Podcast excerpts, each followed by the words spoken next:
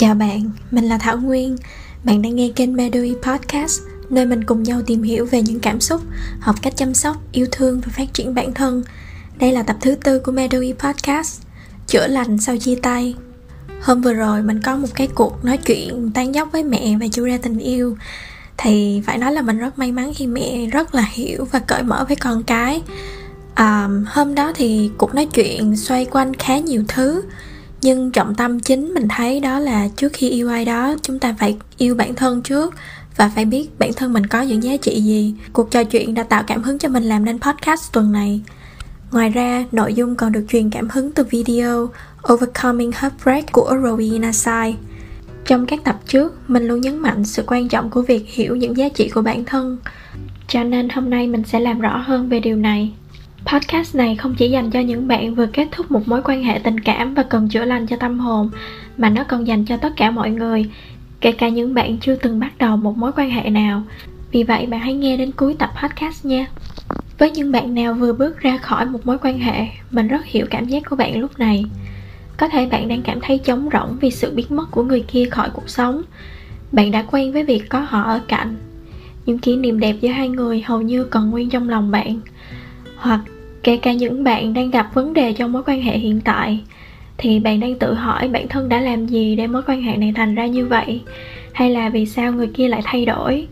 Mình biết bạn buồn và tổn thương, thì mình hy vọng những chia sẻ sau đây của mình sẽ giúp cho bạn cảm thấy nhẹ lòng hơn và có thể dần giúp bạn chữa lành cho bản thân. Đầu tiên, bạn đang nghĩ chắc mình chẳng bao giờ quên được anh ta hoặc là cô ta. Nhưng không, bạn sẽ quên được với điều kiện là bạn phải tha thứ cho họ, cho bản thân bạn và cho mối quan hệ này. Nghe có vẻ khó, nhất là đối với các bạn không may bị phản bội. Để mình nói cho bạn nghe, khi bạn không thể tha thứ cho ai đó, bạn sẽ liên tục nghĩ về những điều tồi tệ họ đã làm với bạn. Tâm hồn đã tổn thương của bạn cứ liên tục bị lặp đi lặp lại nỗi đau đó. Vì thế, vết thương sẽ không thể nào lành. Mình chỉ muốn bạn biết rằng, nếu bạn không thích việc người khác tổn thương bạn vậy tại sao bạn tự làm tổn thương mình bằng cách liên tục gặm nhấm lại những nỗi đau cũ? Nếu chẳng may cuộc sống này quá khắc nghiệt và đối xử tệ với bạn bạn chính là người đầu tiên cần phải đối xử tốt với bản thân. Bạn luôn hiểu bản thân mình đã cố gắng thế nào, trải qua bao nhiêu sự dằn vặt, đau khổ. Hãy yêu bản thân và sống vì bản thân bạn. Vậy yêu bản thân có nghĩa là gì? Bạn đang nghĩ ai là chẳng yêu bản thân?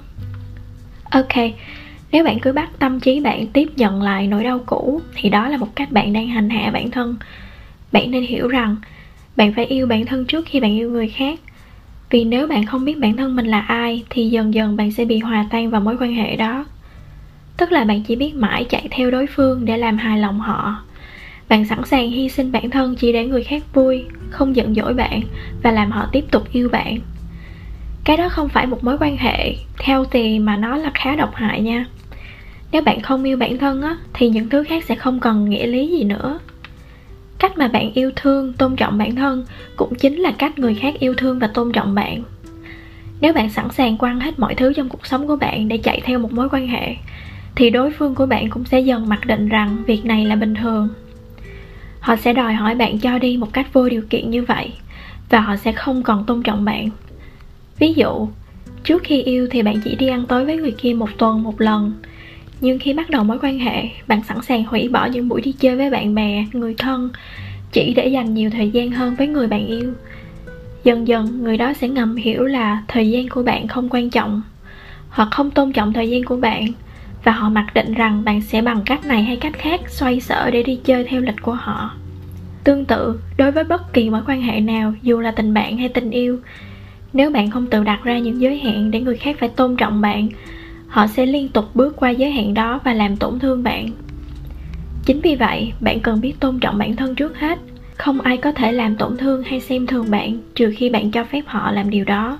Cách mà bạn yêu bản thân sẽ thu hút người muốn yêu bạn theo cách tương tự. Vậy thì yêu bản thân như thế nào cho đúng? Ngoài việc đặt ra giới hạn cho các mối quan hệ, bạn nên tập trung cho bản thân và các khía cạnh khác của cuộc sống hơn là tập trung hoàn toàn vào mối quan hệ nếu cuộc sống của bạn ví như một chiếc pizza, thì bạn sẽ chia nó như thế nào? Đây là một phương pháp giúp bạn thiết kế lại cuộc sống trong quyển sách Breakup Bootcamp của Amy Chan. Bạn có thể tạm dừng podcast ở đây và đi lấy giấy bút.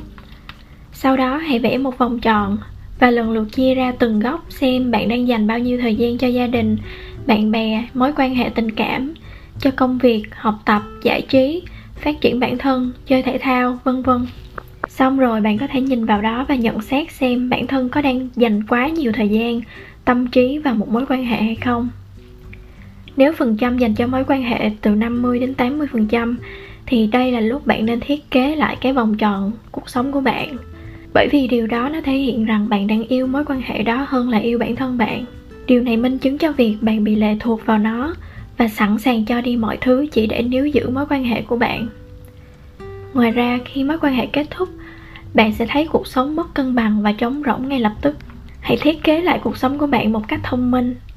Bạn cần chia thời gian hữu hạn của bạn cho nhiều thứ có ý nghĩa khác trong cuộc sống, và một cô gái hoặc là một chàng trai với cuộc sống đầy sự đa dạng cũng trở nên hấp dẫn, thu hút hơn trong mắt đối phương hoặc là những người xung quanh. Bạn sẽ phát ra một sức hút đối với mọi người xung quanh với cuộc sống không hề nhàm chán của bạn. Thứ ba, two mediocrities never make one great company. Câu này trong quyển sách good to great của james collins. Câu nói này mình thấy rất chính xác. Dịch ra có nghĩa là hai công ty nhỏ chưa hoàn tất sẽ không hợp nhất thành một công ty lớn mạnh được. Nếu hiểu theo phương diện tình cảm, thì hai cá thể còn nhiều tổn thương hoặc chưa biết cách yêu bản thân sẽ không tạo thành một cặp đôi yêu nhau một cách trọn vẹn. Chúng ta hay nghe câu, bạn là một nửa của cuộc đời mình. Theo mình thì mình không thích cách suy nghĩ đó tại sao chúng ta không nghĩ rằng bản thân mỗi người nên là một cá thể tròn vẹn trước khi gặp gỡ và yêu thương ai đó? Bởi vì khi bạn đang tập trung phát triển bản thân, xây dựng cho bản thân một hệ giá trị đa dạng, thì bạn cũng trở nên xứng đáng với một người tương tự.